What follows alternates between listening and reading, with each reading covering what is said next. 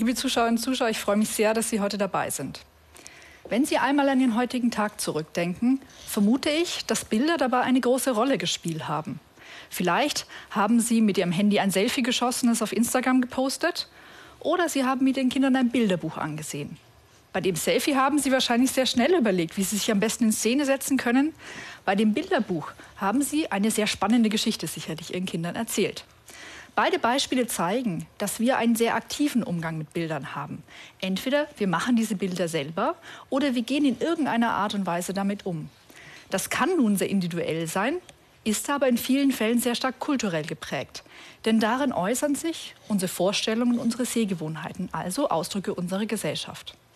Zum Beispiel, wenn den Herstellern des Bilderbuches völlig klar ist, dass sie nur einen kleinen Bären zu zeigen brauchen und sie verbinden wahrscheinlich automatisch eine sehr positive Gestalt in ihrer Geschichte damit. Ich bin klassische Archäologin und beschäftige mich daher wegen meines Faches mit all dem, was die Menschen aus der griechischen und römischen Antike an materiell greifbar noch hinterlassen haben. Wir Archäologinnen und Archäologen versuchen hieraus einen Einblick in die antike Lebenswelt und auch die Vorstellungen der Menschen zu gewinnen. Ich interessiere mich besonders für die Rolle der Bilder im Leben der antiken Menschen. Also in welchen Situationen hat man Bilder angesehen? Was haben sie den Menschen bedeutet? Wo kamen sie überhaupt vor? Hier geht es mir nicht nur um Bildwerke im engeren Sinne, also zum Beispiel, wie sie uns als Statuen, als Wandmalerei, als Bodenmosaike oder auch auf griechischen Gefäßen erhalten sind. Wichtig sind mir auch sogenannte bildhafte Phänomene. Das können Sie sich so vorstellen, wenn bei einem Totenritual der Leichnam aufgebahrt wird und kleine Tonfiguren außen herum gesetzt werden, das erzeugt eine immense bildhafte Inszenierung, die natürlich eine Aussage über den Verstorbenen treffen sollte. Ich denke, dass dieses Beispiel klar macht, dass wir heute nur Bilder verstehen können, wenn wir eigentlich wissen, wer in welchen Situationen diese Bilder wahrnahm und auch verstanden hat. Unser Problem als Wissenschaftler ist aber, dass uns eigentlich zwei Elemente aus der Antike hierfür fehlen. Wir kennen weder die antiken Kontexte, noch können wir die antiken Menschen fragen. Ich möchte Ihnen heute einen Einblick geben, wie die archäologische Herangehensweise an Fragen der antiken Bildkultur ist. Und ich habe Ihnen ein Beispiel aus meinen aktuellen Forschungen mitgebracht. In einem Projekt an der FAU Erlangen-Nürnberg beschäftigen wir uns nämlich mit der Frage, wie zwischenmenschliche Interaktionen im Bild dargestellt werden und was dies bedeutet. Wir haben uns hier als Fallgruppe die griechischen bemalten Tongefäße herausgesucht, die aus dem 5. und 6. Jahrhundert vor Christus erhalten sind und die hauptsächlich in Athen gefertigt wurden. Diese Gefäße nennt man vor allem griechische Vasen. Das hat aber mit unserem modernen Vasenbegriff eigentlich nichts zu tun. Denn diese Gefäße waren zum Benutzen gedacht. Man hat sie tatsächlich in die Hand genommen, benutzt zum Beispiel zum Weintrinken. Da aber von ähm, der Benutzung auch abhängt, wie sie die Bilder darauf wahrnahmen, hängt davon auch ab, wie sie die Bilder deuteten. Also zum Beispiel bei einer flachen Trinkschale, aus der man Wein getrunken hat, sahen Sie das Bild im Inneren der Schale erst dann, wenn Sie die Schale zum Mund führen, sie kippen, den Wein austrinken. Dann erscheint vor Ihren Augen das Vasenbild. Nicht nur davon ist aber abhängig, wie Sie die Bilder betrachteten und verstanden, sondern auch davon, in welchen Situationen Sie diese Gefäße eigentlich überhaupt benutzten. Ein Beispiel kennen wir ganz gut, das ist ein antikes Fest, das sogenannte griechische Symposion, bei dem eine kleine Gruppe an Männern der griechischen Elite zusammenkamen, sich auf Klinen lagerten und bei Musik und guten Gesprächen sich unterhielten und dabei eben Wein aus diesen Gefäßen konsumierten.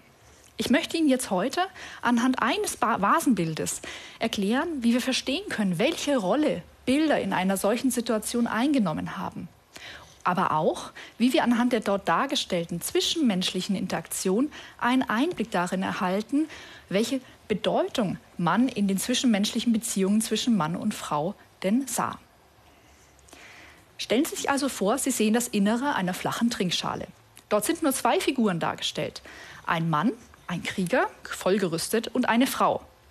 Der Mann packt die Frau am Handgelenk und zieht sie zu sich, sodass sie sich jetzt gleich in seine Richtung bewegen wird. Denn er ist gerade schon bewegt, sie steht aber noch relativ ruhig da. Er wendet sich mit dem Oberkörper zu ihr um. Und das ist deswegen besonders spannend, weil er in der anderen Hand ein gezücktes Schwert hält, das nun auch in Richtung ihres Gesichtes zeigt. Also ein sehr starker Angriffsgestus. Wir wissen aus anderen Bildern, dass hier eine bekannte Szene aus dem Trojanischen Krieg gemeint ist. Es handelt sich nämlich um Menelaos und Helena, die beide verheiratet waren Und Helena ja berühmt geworden ist wegen ihrer Schönheit, aber auch deswegen, weil sie mit dem trojanischen Königssohn nach Troja gegangen ist und ihren Mann verlassen hat. Das löste den gesamten Trojanischen Krieg aus. Die Griechen segelten nach Troja und nahmen dort auch nach langen Kämpfen nun auch die Stadt ein. Nun findet auch Menelaos seine abtrünnige Ehefrau in Troja wieder nach dem Ende des Krieges und ist eigentlich gerade im Griff, sie zu töten. Wegen ihrer Rolle, die sie in diesem Krieg gespielt hat, aber natürlich auch, weil es für ihn eine immense Ehrverletzung bedeutet hat, natürlich, dass sie ihn verlassen hat. Als er sie aber sieht, erkennt er nun wieder ihre Schönheit und verliebt sich aufs Neue in sie und lässt dann letztendlich von seinen Tötungswillen ab. Wie hat der Vasenmaler aber eigentlich diesen sehr spannenden Mythenstoff umgesetzt? In einem Bild, nämlich gleichzeitig Tötungsverlangen und die Verliebtheit zu zeigen, war extrem schwierig. Er setzte hier vor allem auf besonders bedeutungsvolle Gesten im Bild. Da ist zum einen natürlich der gezückte Schwert in der einen Hand. Aber auch der Handgelenksgriff ist sehr wichtig. Wir kennen den Handgelenksgriff aus anderen Situationen, wenn der Bräutigam seine Braut aus dem Haus ihres Vaters in sein eigenes Haus führt. Das steht natürlich als Symbol für die Hochzeit. Nun gehen einer solchen, man mag es vielleicht finalem Stadium der Beziehungsaufnahme von Mann und Frau nennen, solch eine Hochzeit, ja eigentlich eine ganze Reihe an ersten Begegnungen und so weiter voran. Spannenderweise sehen wir das in den griechischen Vasenbildern, diese ersten Begegnungen, die dann zur Hochzeit führen, sehr wenig im Bereich der realen Personendarstellung ähm, abgebildet werden, sondern vor allem im, in den Bildern, die das, ähm, das Leben und die Geschichten von Göttern und Helden darstellen. Das ist eigentlich erklärungsbedürftig, würde man erst einmal sagen, aber auf einen zweiten Blick ist es das nicht. Denn das im antiken Alltag, auf den die Bilder von realen Personen natürlich Bezug nehmen, war man sehr viel stärker an strenge soziale Normen gebunden. Es war gar nicht möglich, dass man sich außerhalb des Hauses gemeinsam traf zu einem ersten gemeinschaftlichen Treffen, vielleicht einem Kennenlernen und so weiter. Aber natürlich waren die Gedanken in den Köpfen der Menschen vorhanden. Und so nutzte man die Welt der Götter und der Helden als Projektionsfläche für diese Gedanken.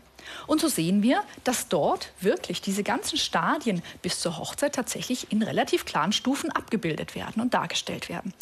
Da ist zunächst das Sehen einer Frau, das Erkennen ihrer Schönheit, dann auch das Verlangen des Mannes, es sie nun zu gewinnen. Und was folgt als nächstes? Man würde vielleicht erwarten, dass nun ein erstes Treffen folgt oder möglicherweise sogar ein erster Kuss. Aber das, was folgt, ist in vielen Fällen die Flucht der Frau. Ich habe Ihnen das hier auf ein Beispiel mitgebracht aus einem, äh, von einem großen ähm, Weinmischgefäß, das in der Erlanger Antikensammlung der Universität aufbewahrt wird. Hier sehen Sie im unteren Teil eine Szene, in der ein Mann mit ausgestreckten Armen einer Frau hinterherläuft, die gestikulierend die Flucht ergreift. Es handelt sich um den Nordwindgott Boreas, der sich in eine attische Königstochter verliebt hat und sie letztendlich auch heiraten wird. Dargestellt ist aber ihre Flucht. Nun mag man fragen, wieso sie denn eigentlich flieht. Sie flieht deswegen, weil ihr sozialer Status es gar nicht erlaubt hätte, natürlich offen auf die Avancen eines Mannes einzugehen und vielleicht gleich zuzustimmen. Sie muss, um ihre Ehre zu schützen, davonlaufen. Und hier sehen wir, dass die Bilder, trotzdem sie in ähm, der Welt der Götter spielen, natürlich auch an soziale Normen der Realität anknüpfen. Klar ist aber auch, dass wenn das der nächste Schritt der Beziehungsaufnahme ist, nun der nächste Schritt wiederum nicht der Kuss sein kann, sondern es ist tatsächlich, so ist es immer wieder dargestellt, das physische Festhalten der Frau, wenn der Mann sie nämlich erreicht hat. Und dann folgt letztendlich schließlich auch das Führen der Frau, das dann für die Hochzeit stehen kann. Das sind nun sehr spannungsreiche Situationen, denkt man, in der eigentlich jede Menge an Text in Form von Ansprache, Geschrei vorkommen müsste. Diese Bilder sind aber insofern sprachlos, als dass es keinen verbindlichen kanonischen Text gäbe, den jeder kannte und den man daneben halten konnte, sodass das Bild eine Illustration wäre. Jedes Vasenbild ist in gewisser Hinsicht individuell. Jeder Vasenmaler erzählt es auf seine ganz eigene Art und Weise. Es sind aber auch keine Comics, die beispielsweise den Text in Form von Sprechblasen integriert hätten, denn Schrift im Bild ist wirklich nur sehr selten erhalten. Die Vasenmaler setzen sehr viel mehr auf ganz bedeutungsvolle Gesten im Bild, um eben diese ganzen emotionalen Aspekte einer Beziehungsaufnahme, wie zum Beispiel hier in meinem Beispiel, darzustellen und beim Betrachter natürlich aufzurufen. Für uns ist das aber sehr schwierig, denn Gesten sind sehr stark kulturspezifisch. Jeder innerhalb einer Gruppe kann verstehen, was ein Gestus bedeutet. Außerhalb der Gruppe können sie das nicht unbedingt. Und so müssen wir erst herausfinden, was der antike Betrachter hier möglicherweise gedacht hat, was er kannte, um diesen Gestus deuten zu können. Und so wissen wir heute, dass mit dem Griff ans Handgelenk des Menelaos nicht nur gemeint war, dass er nun die, äh, die Helena wie eine Braut als Ehefrau wieder nach Hause führen wird, sondern dass der antike Betrachter hier die ganzen Stufen der Beziehungsaufnahme mitgedacht hat, weil diese eben so oft in diesen Mythenbildern dargestellt wurden, dass es ein Teil einer logischen, konsequenten Abfolge ist. Das ist deswegen wichtig, weil es dem Vasenmaler half, die Geschichte wirklich in facettenreichen äh, Varianten zu erzählen. Nämlich, er ließ den Betrachter diese Stufen dadurch imaginieren, ohne sie wirklich darzustellen. Denn das war natürlich wichtig für die Geschichte, denn Menelaos verliebt sich ja erneut in sie und wird eigentlich an den Beginn der Beziehung zurückkalkuliert und das Ende ist, dass er sie wieder mit nach Hause nimmt.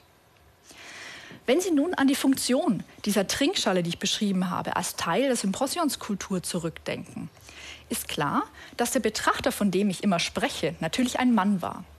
Ein Mann, der im Bild natürlich sehr viel stärker auf den Menelaos fokussieren wird als eben männlichen Part der Geschichte. Dieser männliche Part der Geschichte ist aber ein sehr aktiver Part. Er handelt, er denkt. Und wir kennen eben aus den ähm, verschiedenen Varianten natürlich auch, wie schwierig diese emotionale Situation ist.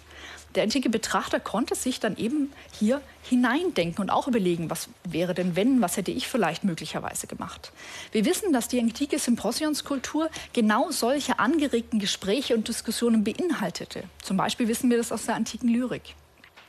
Bilder konnten also in diesen Kontexten auf den Trinkgefäßen als Anreize für eine solche Diskussion dienen. Wenn wir uns also auf den kreativen Prozess der Herstellung eines solchen Vasenbildes konzentrieren und es mit seiner situationsgebundenen Rezeption verbinden, wie zum Beispiel beim Symposion, erhalten wir einen einzigartigen Einblick in eine antike und uns fremde Kultur. Heute müssen wir eine ganze Menge an Bildern vergleichen und analysieren, um überhaupt zu verstehen, wie denn eigentlich überhaupt ähm, ein solcher Gestus denn in welchen Kontexten der verwendet wurde, wie er verstanden wurde etc.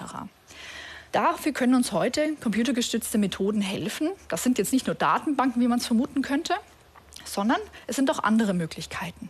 Als Teil eines interdisziplinären Teams an der FAU Erlangen-Nürnberg, das aus Bildwissenschaften und informatischen Wissenschaften besteht, beschäftigen wir uns mit der Frage, inwiefern computergestützte Methoden helfen können, Bilder in Hinblick auf solche zwischenmenschlichen Interaktionen zu vergleichen. Unser Ziel ist es, dass wir ähnliche Bilder im größeren Bilderpool wiederfinden, um auch zu verstehen, was das gesamte semantische Spektrum einer solchen Geste ist und zu wissen, was der antike Betrachter hier beim Deuten des Bildes mitbrachte. Wir reflektieren hierbei sehr stark über unsere eigenen Vorstellungen, unsere eigenen Sehgewohnheiten und so entsteht eine vielfältige Win-Win-Situation für die Zukunft einer Altertumswissenschaft wie der klassischen Archäologie.